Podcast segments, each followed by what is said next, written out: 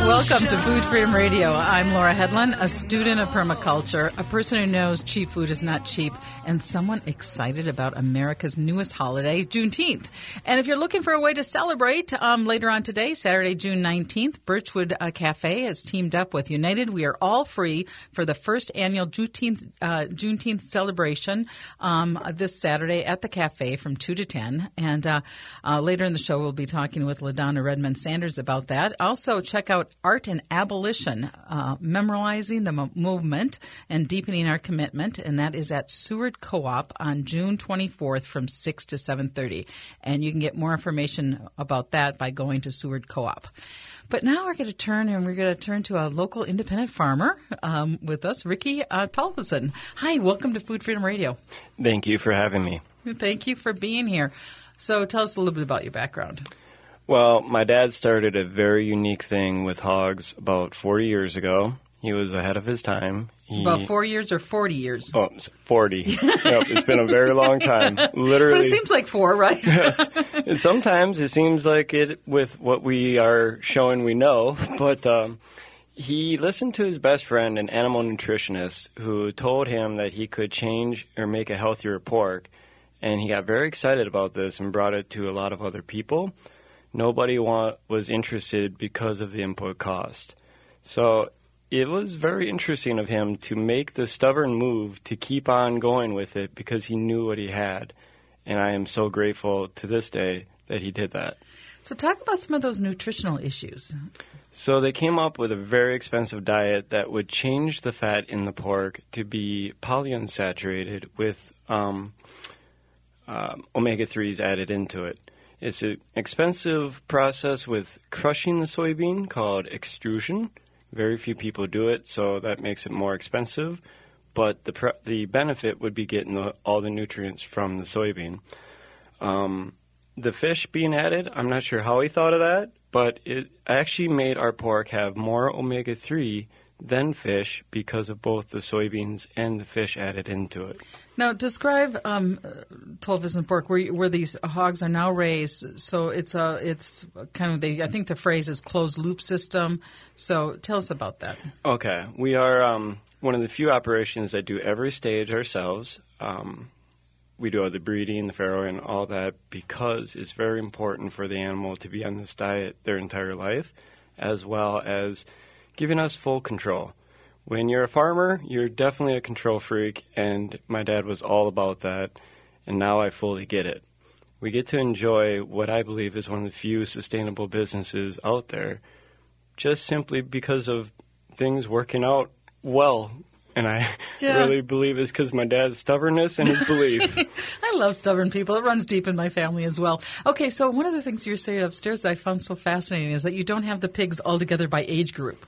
Right. Um, something very different. It took a while for my dad to be open minded about this. Um, my brother and I, we noticed that when we sort pigs um, by size, when we take them away from their mom, called weaning, that what it ends up doing is causing more stress on the animals because they have to set their uh, social dominance or their, their ladder. Whereas if we kept the litter together, they already know each other very well. They're with all their siblings is very little stress on them. And we've noticed a huge difference by doing that.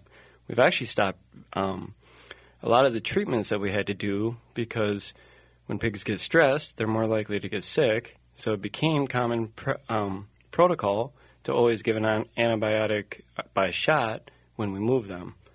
We never feed antibiotics, which is one of the most common things of other farmers because it's a lot easier. We only spot treat when pigs need treatment. And that's why I was having a hard time with this idea of always giving antibiotics when weaning. And thank God it inspired something different that many people don't do, and it's just so simple. Now, in the next segment, we're going to go more in details about how uh, most contract farming is done. Because, I mean, in the U.S., we produce what's called $21 billion of pork annually. We export $6 billion of that. Um, and, and then there's all this concentration of wealth and but but you your family has something that's called um, I love this no gluten no filter filters no hormones no antibiotics and no bull Mm-hmm. And that would be uh, no fillers, not uh, filters. Oh, yeah. Um, just meaning, really, we're just so proud of our pork. We don't want to throw anything in that's going to be different from it, just to get more out of our pigs.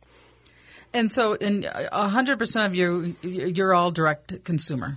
Exactly. We sell directly to our customers because our pork is so different. We know that it's going to be way too hard for any other retailer to try to inform their customer, not to mention with that different fat, there is less of a uh, shelf life. That's one of the reasons why um, when my dad brought this to the big business, they immediately poo pooed it because it's very dis- disadvantage for the uh, processors. The meat itself is softer, so it's harder to work with, and the shelf life is less, so there's more risk by making the product. But it's healthier for humans. But it's much healthier for humans. And it's much healthier for the pigs. yes, So they probably feel better. Yes, that's exactly And, right. and they're with their friends and their siblings and not all together mixed by age, but they're mixing with each other. And and then you're saying that it's also, um, as far as their manure, is used on your organic fields. That- right. Um, that is part of our sustainability is that we do run our own, own organic land, and with our expensive diet, our pigs' manure is some of the most nutrient-rich manure out there. So we are very lucky there. We could actually even sell it to other people, make profit on our on our manure. That's great. And then, so um, do you affect the water by the way that you do hogs, Um, pigs? many years ago, before regulations came into place, we did have an open air or open open air lagoon they call it, and in that case, we would have had some runoff into the uh, lake. We don't. I mean, it's hard to really know how much because it was a distance away. But since then, everything has become enclosed. Everything is self-contained. And we actually really like that because that manure is so valuable. We don't want it going into the lake. We want it in the field. That's so cool. Okay, so talk about how you sell directly. You do uh, a little bit online and farmers markets. So The online is a very new thing. Um, we very much prefer the farmers markets. We love getting to talk to our customers. We love the relationships that we build with them. And we actually learn a lot from our customers, too. Um, one of the best ways to describe our pork, many people tell us they hate pork and they will not eat it. So then we usually challenge them and give them a package of bacon and say, I'll see you next week. And a lot of people come back thankful for that and ask us, why is this so different? Um, one of my favorite employees put it in the best, simplest words this is feel good pork. You get to eat it and feel good afterwards. I actually just experienced some ambassador hot dogs because we were researching, and now I understand exactly what that means. I did not feel that great after I ate the hot dogs. Well, and that, and really tuning in and trusting our intuition on that, because that's it's the same with me. And um, I, I live with vegetarians, so I, I do eat a lot of vegetarian meals, but I also do want to have some meat. So I have been going to Eagan um, Farmers Market and, and getting my pork fix um, your, your, for your brats and hot dogs um, pretty much every Wednesday. So um, tell us about your schedule at the different farmers markets. Um, this year we have um, simplified things a little bit. COVID was a great thing in making us challenge how we were doing things. Um, two, three years ago, we would have a very full schedule, being at markets from Wednesday to Sunday, and that everyday market thing it gets very, very difficult. Um, so Eagan, we actually had to switch to just food um, and dropped Edina entirely, as well as the Friday market in Minneapolis. The reason why we did all of these things is that we only have so much pork to be able to move, and we only have so much time to be able to prepare things. So instead of being out all the time, we are taking our time to make sure we go out well prepared and move all the pork that way. Mm-hmm. And so far, it looks like it's going to be a successful business plan. We'll find out at the end of the year if we have meat left or not. Great. So, uh, what days are you at? Which markets? Oh, right. Uh, Wednesday, we are at the Eagan Market um, in the afternoons from 4 to 8. Um, and then not until the weekend are we at the market again. Saturday will be in Bloomington and Minneapolis, and then Sunday just Minneapolis.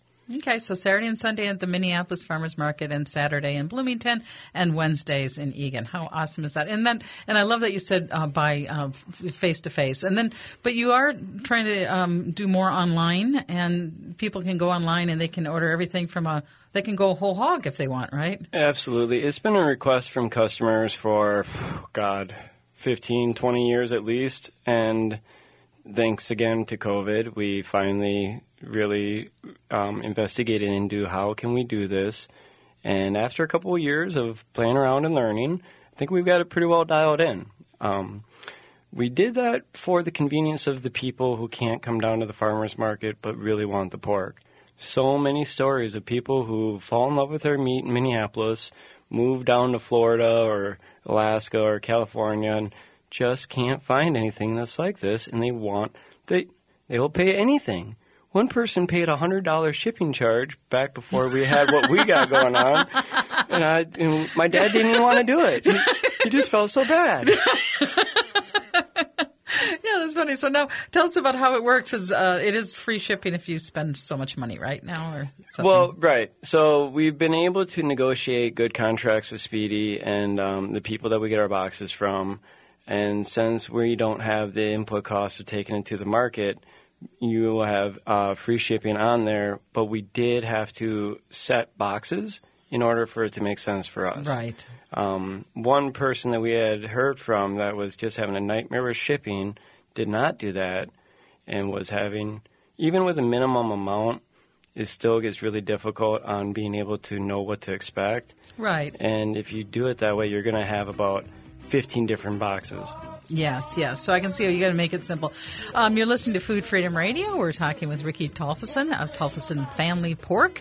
Um, and when we come back, we're going to hear about um, contract farming and how um, hog farming is done um, and other farms, and then you'll know why you have to really support your independent farmers. You're listening to Food Freedom Radio on AM 950.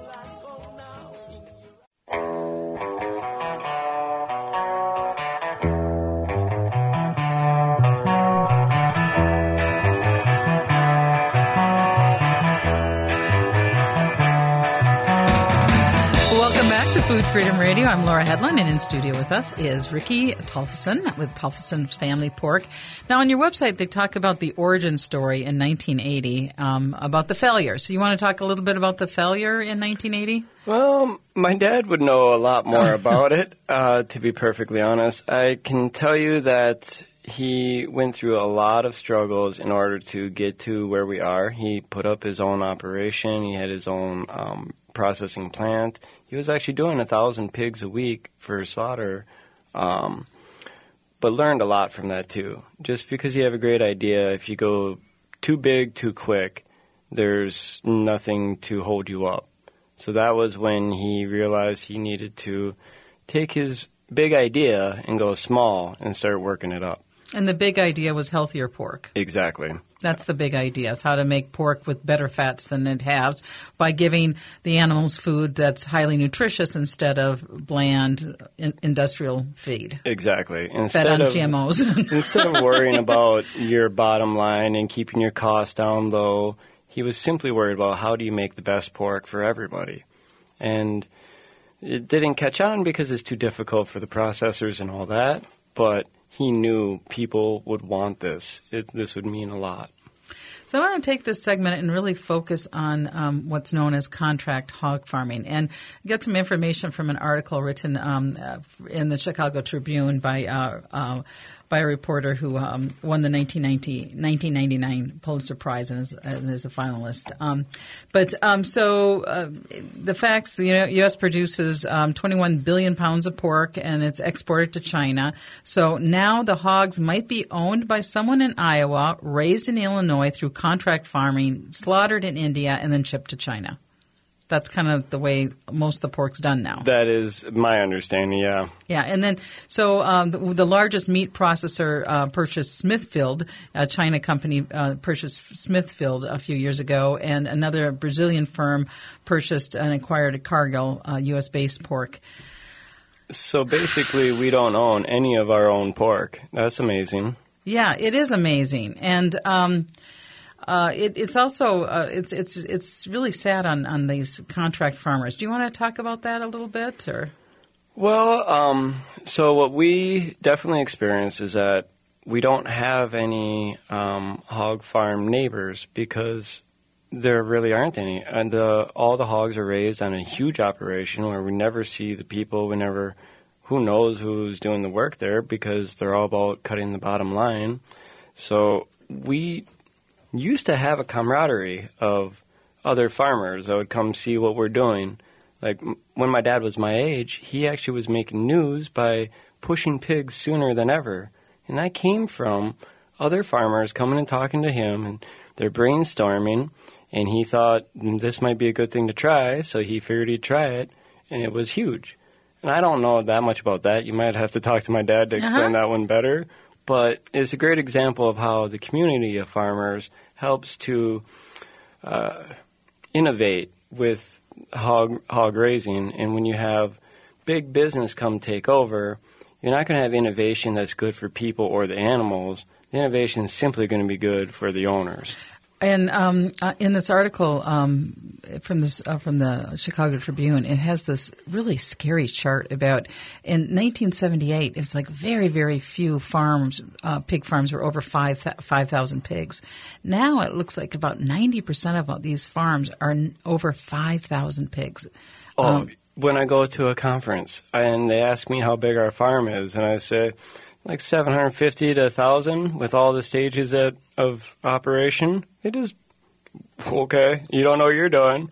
Like, yeah, okay, whatever you say.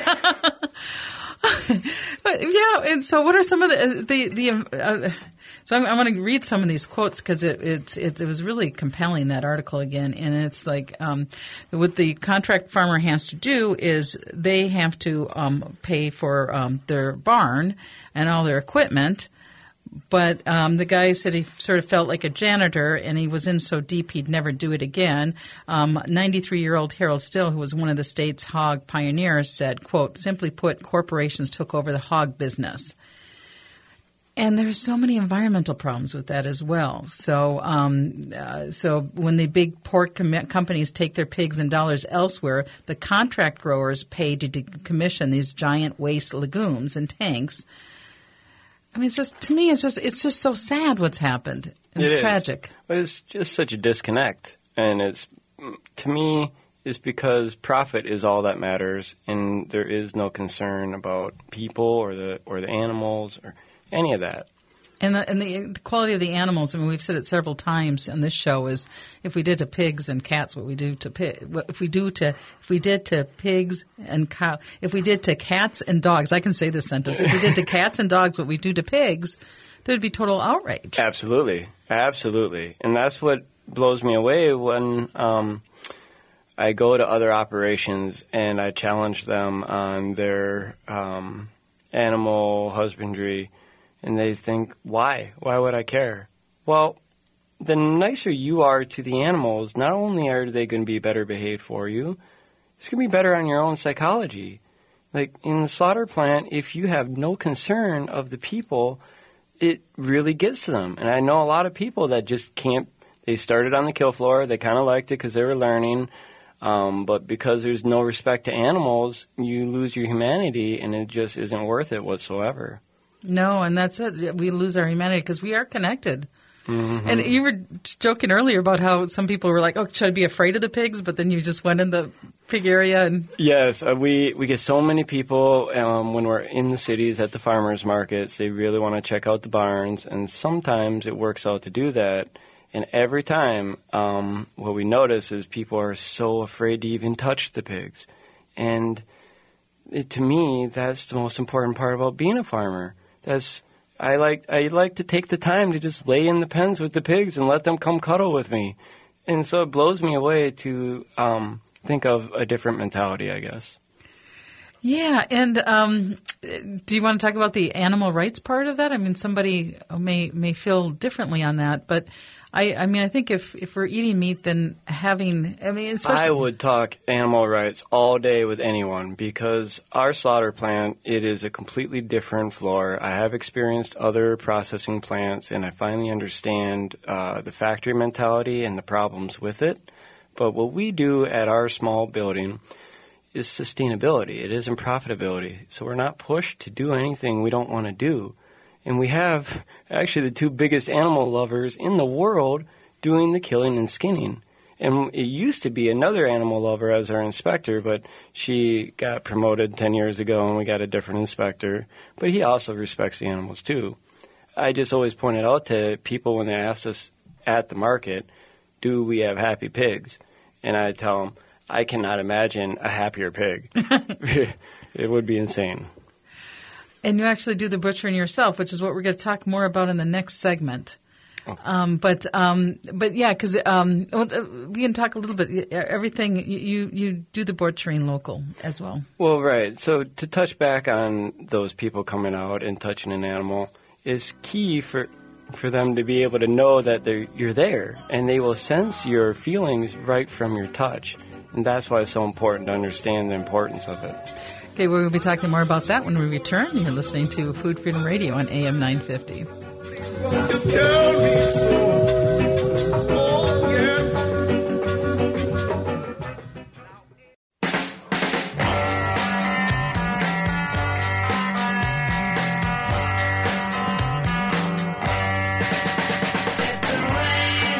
Welcome back to Food Freedom Radio, and we're talking with Ricky Tolfson at Tolfson, Tollefson, sorry, Tollefson Family uh, Pork.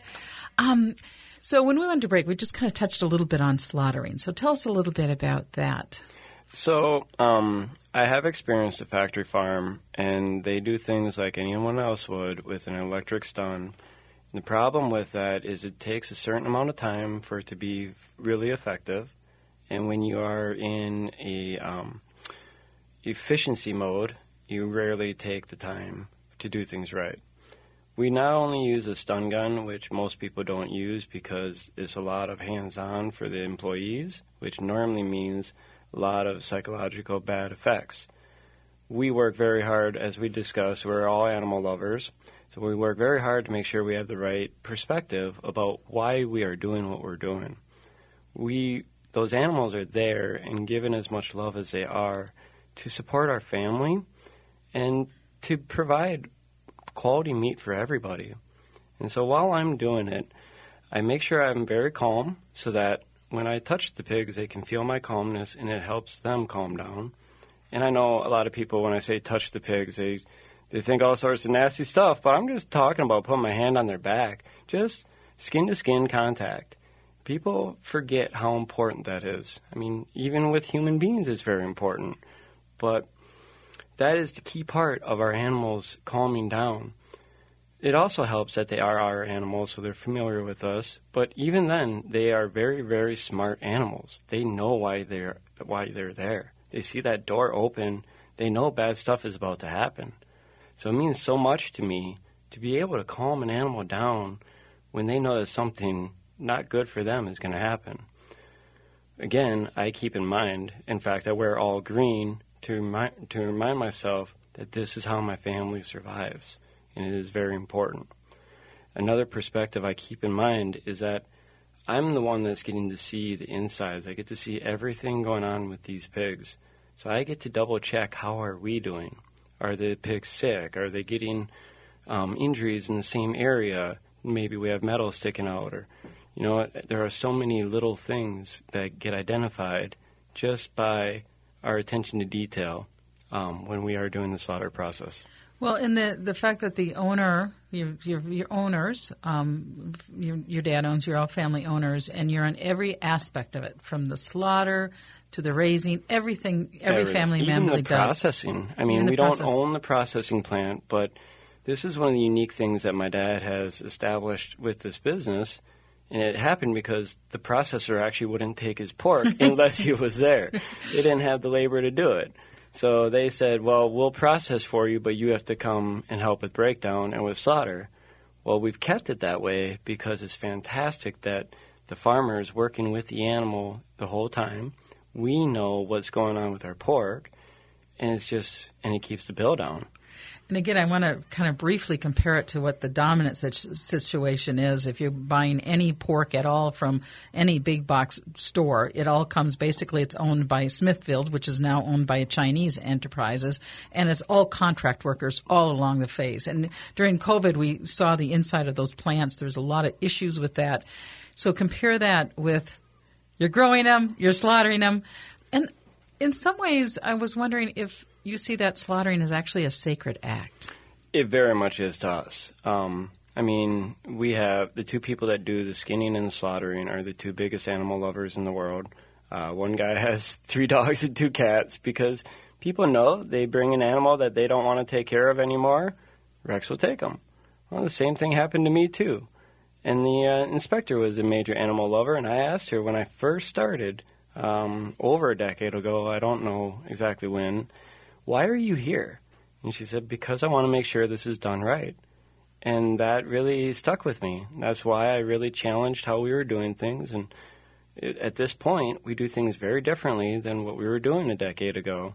And I think that we keep dialing things in for the better of both us and the animals. And then I've, I've lived with vegetarians and, and I respect vegans. How, how, do you how do you make how would you respond to a um, someone who's a vegetarian or vegan? I mean, everyone has their choices, and there's no one right choice. I want to make sure I'm clear. Everyone has their choices, and so I always respect them. I usually ask, "What is your reason for your choice? Is it simply health aspect? Is it you don't trust how the animals are being treated?" Um, and usually that gets a good dialogue going. At this point, my dad and I had well over um, two handfuls of vegetarians, you know, 10 plus people that will only buy our pork, not because they're eating it, of course, they're vegetarians, but they have people in their life that are going to eat meat. It is very high priority to them that it's a quality meat. And I think that is really awesome. That is awesome. And so, um, and um, um, uh, uh so again, now let's talk about the different meat products that are available and how people can find out about them. Oh God, there's so many.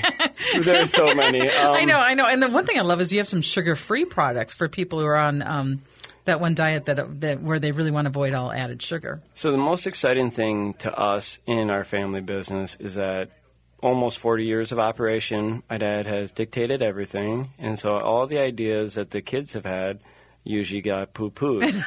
well, finally, we are in the era where these kids apparently have some good ideas, and we're trying some of them hmm. out.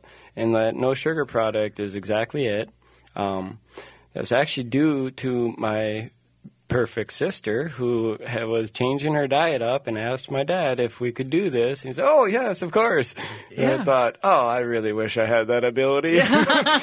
but uh, I'm just so grateful because people have taken to it very well. Um, as far as difference in our product, it is basically break it into smoked or fresh. Smoked is fully cooked, so it's very convenient. I prefer the fresh because even though it is a little bit more work, you get more of a flavor of the meat. And my dad created the, the highest quality pork I can imagine.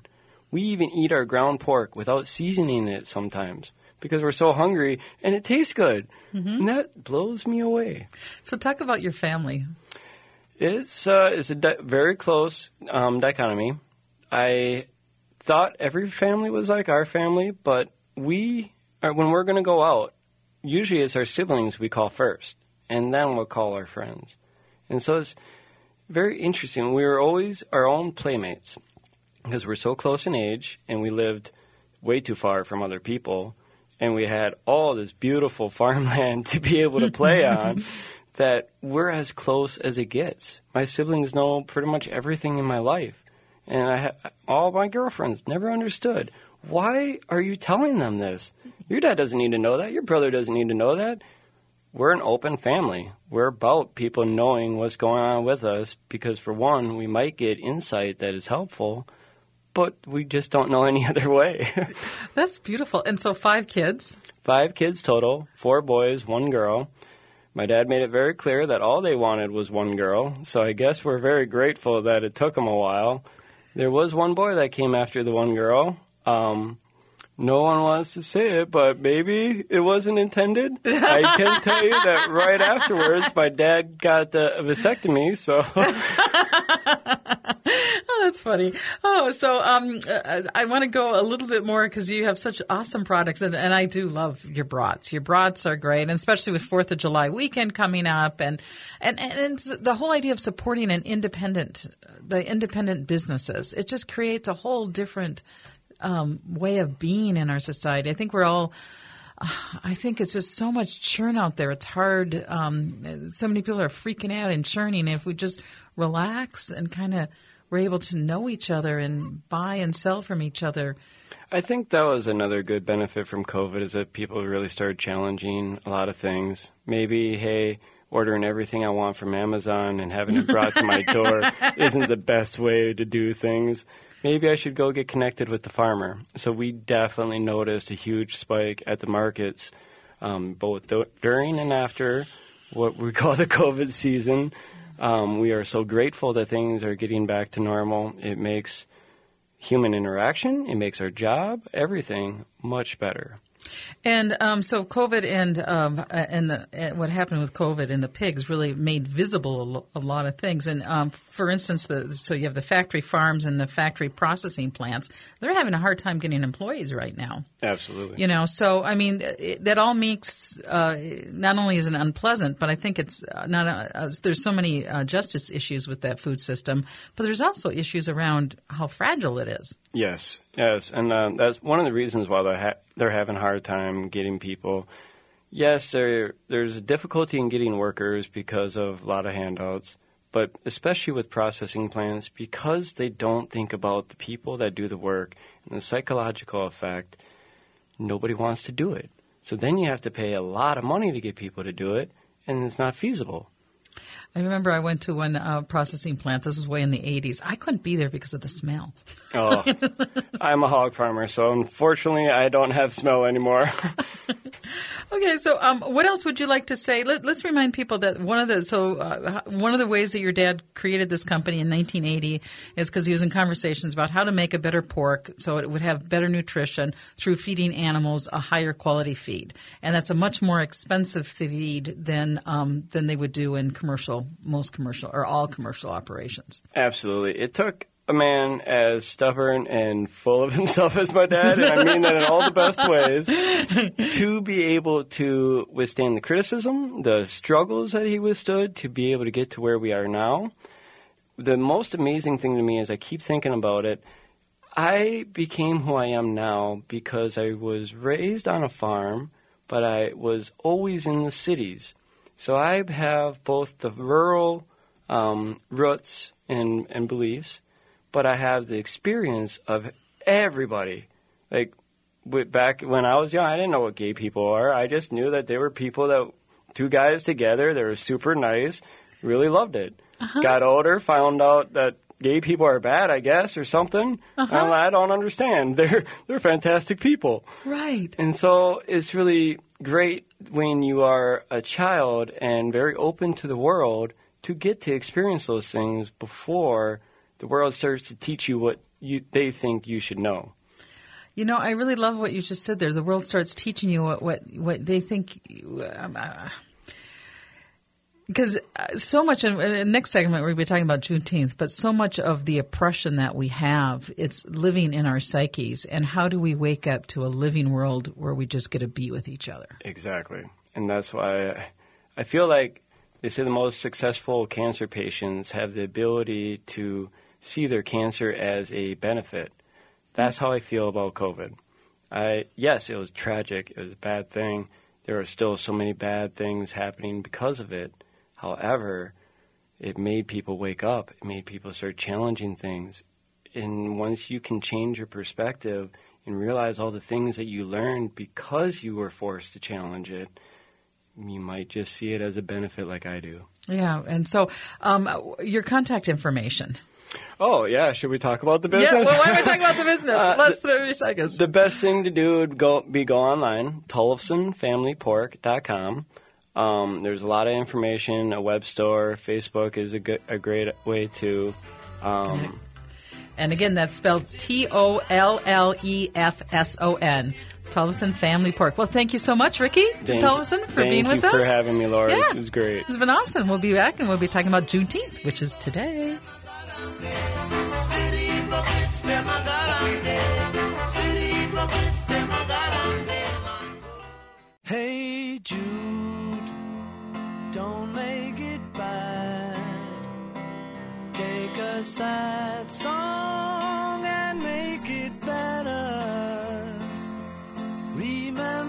Welcome back to Food Freedom Radio, and uh, I'm Laura Headland, and joining us now is LaDonna Sanders Redmond. Uh, welcome to Food Freedom Radio. Thank you for having me. I'm so excited. I am. I am too. Now we're taping this on Friday, but it airs on Saturday, and so Saturday is Juneteenth. It is, which is now fantastic. isn't that is which is now we get a new holiday in the United States. We have a new holiday. Yay! A new federal holiday, and you know, a use, we usually, um, you know, have a holiday, and uh, you know, all the ones I can think of are about food. I mean, rather weird. Well, maybe except for like the federal holidays around presidents and Dr. King's birthday, not necessarily about Sweet potato food, pie. But, well, that's true. That's true. You know, but um, Dr. King's favorite pie was pecan pie. Oh, So learn for the record, new. Okay, right? He was a pecan pie person. Great. And now, if people are looking for a way to celebrate today, um, uh, what is happening at Birchwood Cafe? Birchwood Cafe Cafe is um, hosting a Juneteenth celebration, and um, they are calling it "Until We Are All Free."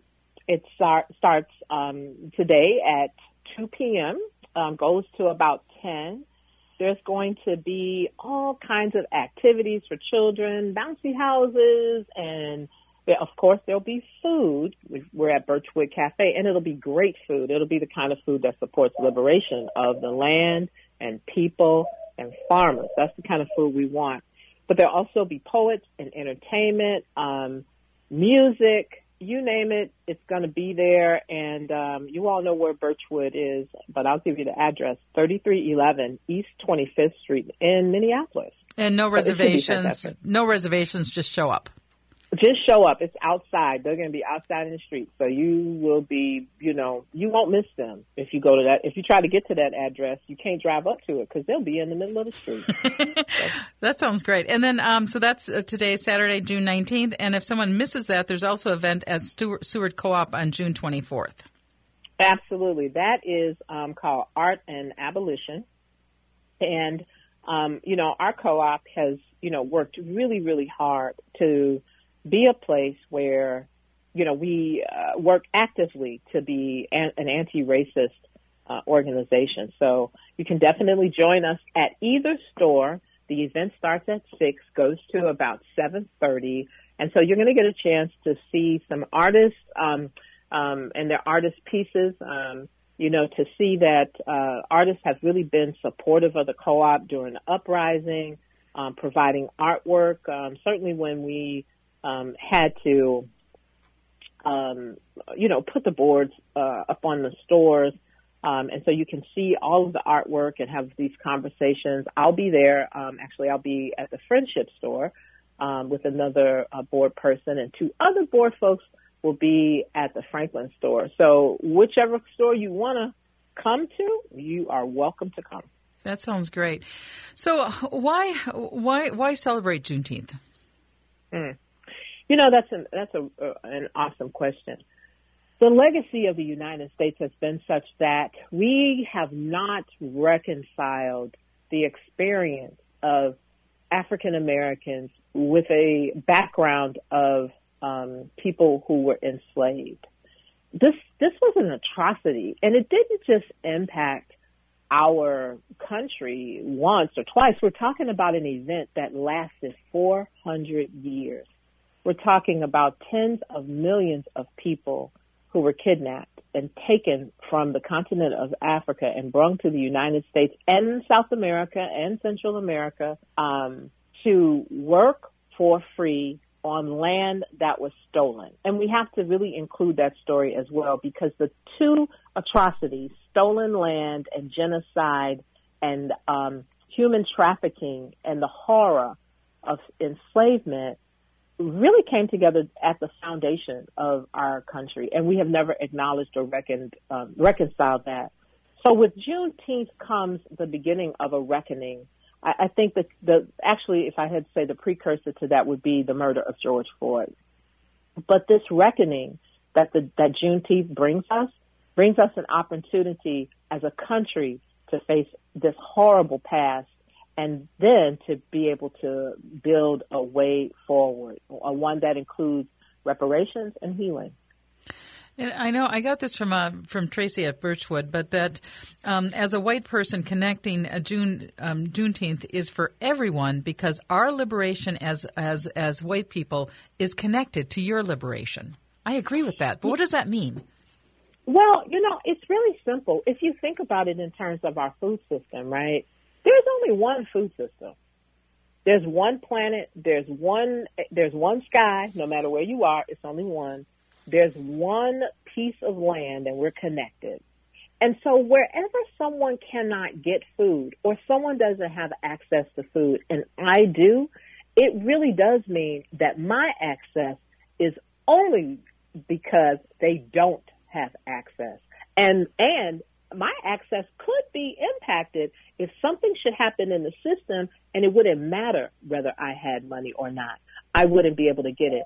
And I think the best example of access was, you know, recently with COVID-19 and how COVID-19 showed us that our systems were very fragile around food.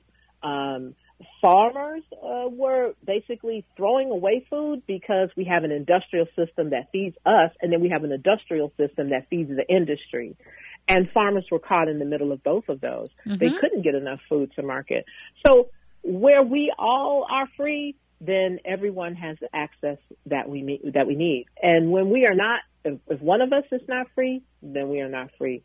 We have to be in solidarity with each and every group of folks who might feel, uh, not might, who feel who ha- who have been marginalized by racism or uh, gen- uh, uh what am I trying to say? Um, transphobia, um, sexual orientation, identity, etc. Et cetera. we have to find our way into solidarity. And the invitation for white folks on June on Juneteenth is to use that day as an opportunity, not just to kick it, but to really plan to understand. Well, why is Juneteenth even necessary? Why haven't we ever had a day that commemorated the end of the atrocity of slavery? Yeah. So, what should white people do? on Juneteenth? Well, you know, I think white people, I, I think you should, you know, take the opportunity. It's a federal holiday. You're probably going to get paid for it. Yay. Maybe time, yay, maybe time and a half. And take that opportunity to, one, do some study, have a sit in with your family, or maybe organize a sit in at your church or with your community. And when, and by sit in, what I mean is a study in, is to spend that day contemplating, reviewing, understanding history that you probably were not taught in school. I guarantee you, if you look back at your education, you will find out that it is lacking of inclusion when it comes to black folks in the United States. So, and and you can say the same thing about indigenous history as well. Without a doubt. And and um uh, and, and when we open up to each other's pain, it's it's actually um, a more sacred, more connecting um, uh, connection uh, experience. And so, if you're looking for something to do today, two to ten, Birchwood Cafe, uh, celebrate Juneteenth. And thank you for listening to Food Freedom Radio.